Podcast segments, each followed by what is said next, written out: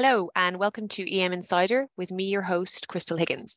Joining me today is Werner van Pittius. Verne is co-head of fixed income at 91, where he runs a range of emerging market local currency and hard currency portfolios. In this episode, we discuss China's reopening, his top EMD picks, as well as how hawkish US policies are impacting EMD flows today. Looking at this year compared to 2022, which was you know, an extraordinary uh, bull market really for not just emerging market debt, but bonds more broadly.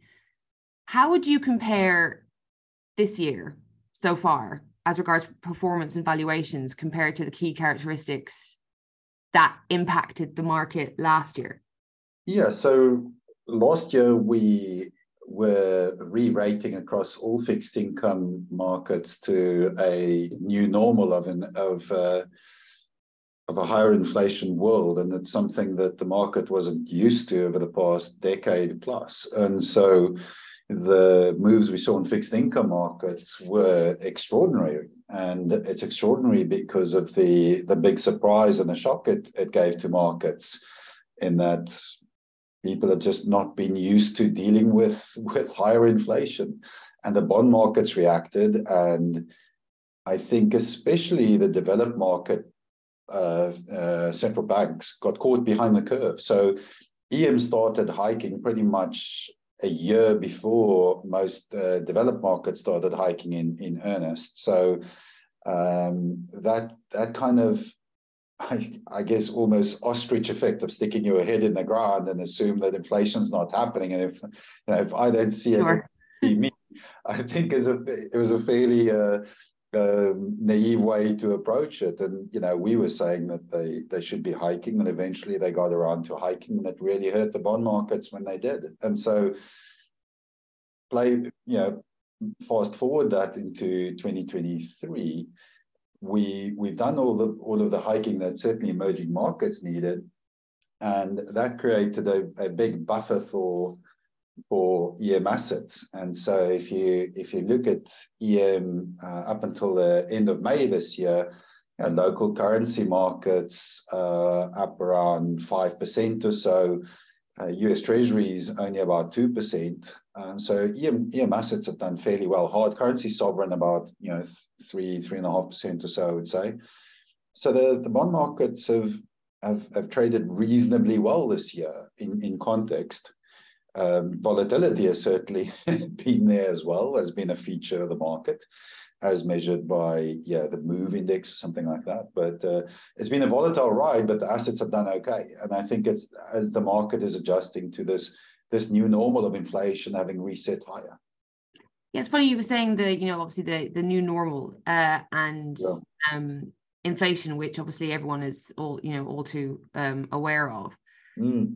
Which emerging market economies do you see as being best equipped to deal with this, you know, the current economic climate, which you know has obviously is quite extended now, you know, of this, you know, slow growth, inflation, mm. um, and and how what how do you in 91 how do you as a manager assess you know which country is going to struggle and which areas are you know show the best opportunities? Yeah. So i think the the most the logical starting point for for that is to just go back to orthodox policy so what the market wants to see in an environment like this is which central banks uh, can can dish out the better medicine and none of us like better medicine but you need to hand that out in times like this. And EM central, central bank certainly did that in spades. And that was first and foremost led by the Latin American countries. So they've performed much better than anybody else. And that is because they have really hiked up interest rates to a point where, you know, Brazil probably touching around 9% real policy at this point in time. You're talking you know, just below 14% policy rate with inflation dipping below 5%. I think now below 4%. I think the last print was 390. So that is an extraordinary real rate. So what what orthodox policy does for you as an emerging market country is it buys you credibility and it protects your assets. So I think it's a very simple exercise to just go through these markets and look who's who's employed the most orthodox policy and then look at where their assets are and, and how they've performed. And it's certainly been a feature that, that we flagged for a while now that Latin American markets have uh, done more than enough. And in fact, you know, they can cut rates from here, uh, and we think cut sooner than the market's expecting. So in this environment, certainly with the drag that we have in Asia from Chinese growth disappointing at the moment and the spillover effects that that has, it has been a, a feature uh, for us to, to upweight certainly Latin America versus Asia. That is probably more of a consensus trade more recently, but we also don't see that status quo changing anytime soon. I'm glad that you brought up China because I was yeah. going I was going to ask you about that. So we know now that obviously that long awaited reopening and you know zero covid policy um ending um that you know the reopening was less favorable than than imagined and yeah. you know for it now would appear that you know the it, the economy is actually this investor uh, sentiment is driven by actual kind of you know real internal structural economic issues um as opposed to maybe um, concerns around politics, as you know, as was seen, you know, October 2022. How how has this disappointing reopening? Um, what has been the the ripple effect, uh, you know, throughout the, the wider EMD market from from your perspective? So the ripple effects come through in those supply chains into China that have been a bit disappointing, and I think you can see that in some of the terms of trade and the export numbers for some of the commodity exporters, where we just we would have thought, well, it's certainly the consensus was, I'm going to say six months ago, that um, a recovery in China will obviously initially be a COVID kind of revenge spend um, type of recovery where all of a sudden people go to restaurants and they go on holidays.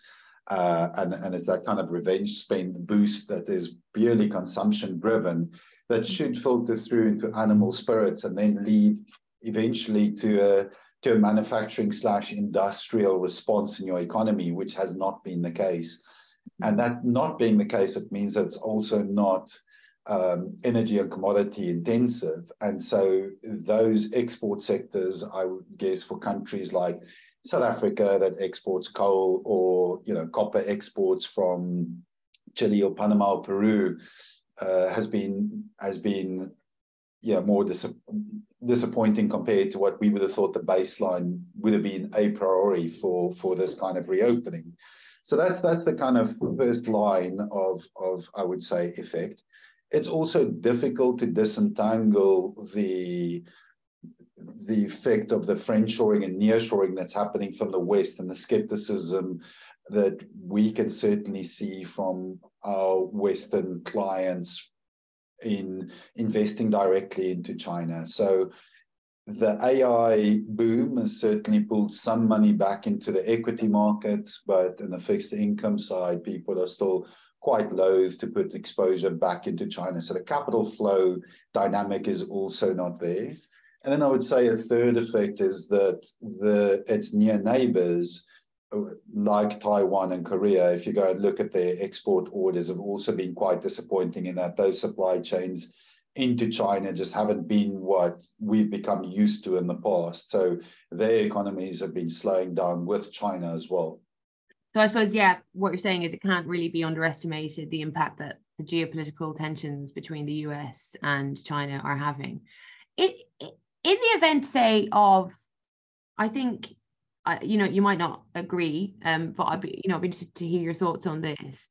You know, if there were, say, a couple of cat, if there was to be catalysts for change in investor sentiment, you know, it might not take too much to sort of, if, even if even if slight improvements between the uh, the tensions between US and China, probably not helped by Biden's recent comments calling Xi Jinping a a, a, a, a dictator. Um, but then also rumors of Xi Jinping injecting this long, much wanted stimulus into the economy.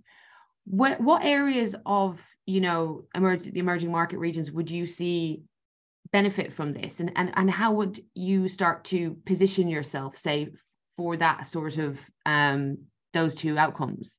firstly, as you as you've ascertained already, we're not positioned for that at the moment. We in a we in a model. We we think that the the scenarios in China, we're kind of in the middle scenario, which is a, a muddle through with some stimulus coming through. But what they would have called in the past, the kind of bazooka stimulus and a détente on the uh, on the geopolitical front, and what that would mean for markets and how you'd pre-position for that. Um, if I had to take that as the as the status quo, and you gave perfect foresight had to position for this, the big bazooka would would mean not just loosening of monetary policy and injecting liquidity, which would be bad for bad for the currency. It would it would be big enough, for instance, to give it a proper growth boost, which would be currency positive. So the the easiest positioning for that is just to buy Chinese renminbi because it's quite weak. It's been weakening for quite a while now, six months more. So you know it is starting to get cheap already. Uh, that would be a very easy one to to to go and position in with quite a lot of um, uh, bang for your buck, I would say. But then also those currencies somewhat attached to it, um, you know, some of it in the you know in the French friendshoring chain, Malaysia would do well, Korea, Taiwan, all of those currencies have certainly lagged the rest of EM currency performance a lot this year. So those currencies will all have a relief bounce um, on the back of this. You know, and without getting do into think, the. Do you think now is the time to be looking at those currencies? I would say it's it's too soon, and that there's enough liquidity in the system for you to, uh, or enough trading liquidity to put those positions on. So I wouldn't play for the exception to the rule, and I would play the status quo. But just to get back to the geopolitical question and you know the comments that Biden made and everything else, I wouldn't take those um, comments as as the barometer of what is happening, but there's certainly an institutional lurch to the right through all of um, the American political system, and that's bipartisan support to be hawkish China, and we've we've picked it up from a swathe of our Western clients that that's quite a pervasive view. Now, you know, we think in time this can change. You know, China is a very large part of the world economy. You can't ch- cut China out of the supply chain. So, you know, we think it's a it's a bit like the like the climate change debate that just to decarbonize your portfolio for the fact of decarbonizing is unhelpful and you should be invested in part of the debate and focus rather on transition financing than decarbonizing. And I would almost call it the same with China. You want to remain invested, get a seat at the table, and you know be part of the conversation as opposed to divest completely in an economy that's the second largest economy in the world, um, and in PPP terms certainly the largest by a long way. So um, I find yeah. that interesting. I find that interesting what you said about you know seeing the institutional lurching towards the right, which yes. you know we can absolutely see, and with that hawkish policies. I'm actually interested in your experience. Yeah. Is the impact on emerging market regions and countries and valuations when you see this move to the hmm. right in in in American politics and and therefore policies? So the the impact on us is just when you look at overall flows to EMD as an asset class. So the conversations with a you know need to be careful here because it's a very diverse country in America, but the conversations are typically around EMD is risky. And then you say, well, you know, DMs, DM bonds have become a lot more risky and they look a lot more like EM. And the performance of a 2022 is this indistinguishable between EM and DM. And in fact, you know, okay, you don't want to say facetiously, if I hadn't invested in Russia, I would have made you a lot of money. But if you cut Russia out of the equation for last year, that EM actually did very well in the rest of the countries relative to DM and in such a big bond uh, bear market. But the typical reaction is EM debt is risky. And then you say, well, it's not so risky if you look at the volatility and you look at the balance sheet improvement that you've seen and you take a US balance sheet where the debt to GDP in the US is going to bottom out at about 120% and then keep going up again, whereas EM debt across the hard currency sovereign universe, which is the lower quality double B, uh, as opposed to the local currency universe, you know, their debt to GDP is is around 50%. So um, it, it's running a primary, um, a balanced primary budget or even a slight surplus where the US is running a primary deficit of around 4%. So, you know, when you talk about riskiness, it's certainly not the balance sheet of EM that's risky. The volatility is, is what it always was. It's um, it's not gone anywhere, but developed market bonds have become worse off. So you have that conversation. Sure. And, you know, and then people say, okay, may, maybe not. And then and then they'll go, but China's going to invade Taiwan. and then the conversation yeah. stops. And right. I think I think it's the the hawkishness translates into a um, a underweight in portfolios towards EM risk because China makes a part of that universe and is a big part of the Asian investment complex and has links into all of these other economies. And I, I would say, you know, in many ways, we find um, that reticence to invest in in EMD because of the China um, exposure within, you know, somewhat, um, I would say, overblown relative to the riskiness of, of, of what's perceived in the asset class. Um, and so it becomes a geopolitical, emotional decision to just steer clear of the asset class as opposed to one based on potential returns, yields available, volatility, and the strength of balance sheets and the recovery that we're seeing in EM after such a big hiking cycle. You know, there's a there's a very attractive asset class there, but you know, geopolitical risk makes this a a a uh, it, gives it a skeptical audience, if you will. Yes, yes, no, I understand. And on that, you know, uh, emotional stock picking aside, Mm. Um, with all that in mind, I suppose in the current environment that we are, what what are your top picks? Where where are you placing your bets at the minute? So as I said, that Latin America, Asia balance, and I'll get into the detail of that now. It's it's an unusual situation that you can you can create a portfolio where you set positive carry um, or yield on a on a on a on a on a long short basket of investments um, and and earn carry off that, but not take market directional beta exposure in your portfolio. So my point being is usually if you buy yield, you pay for it either in either in volatility or market direction. So you take risk.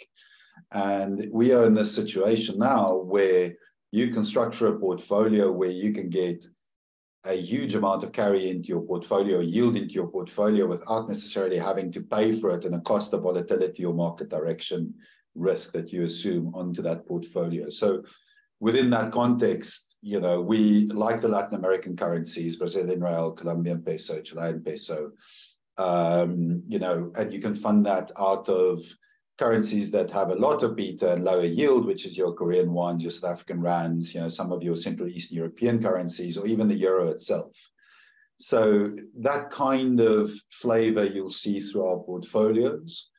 There's also then the fact that EM EM central banks have hiked so much that curves have really inverted, especially in those markets where um, you think rate hikes are going to come. So front end rates are really high, and the back end rates are priced a little bit more realistically.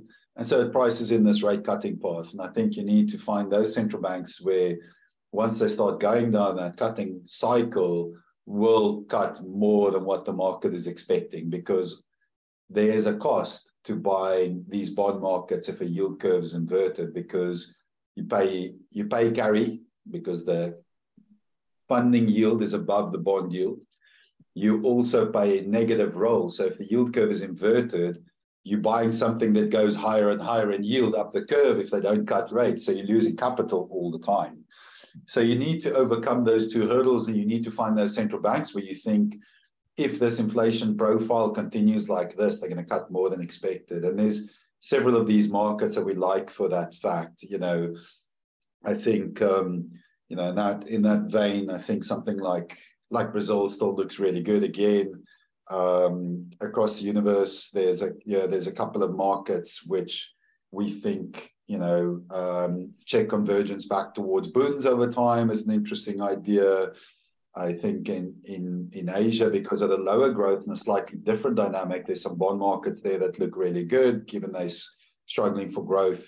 You know, a Korea, for instance, seems interesting. Aging population, conservative fiscal, slowing growth and the first central bank in Asia to hike. So, you know, we think they could also be one of the first to to ease on the back of that. So again, that looks like an interesting um, idea to us. On that note, thank you very much, Werner van Pittius, for joining me.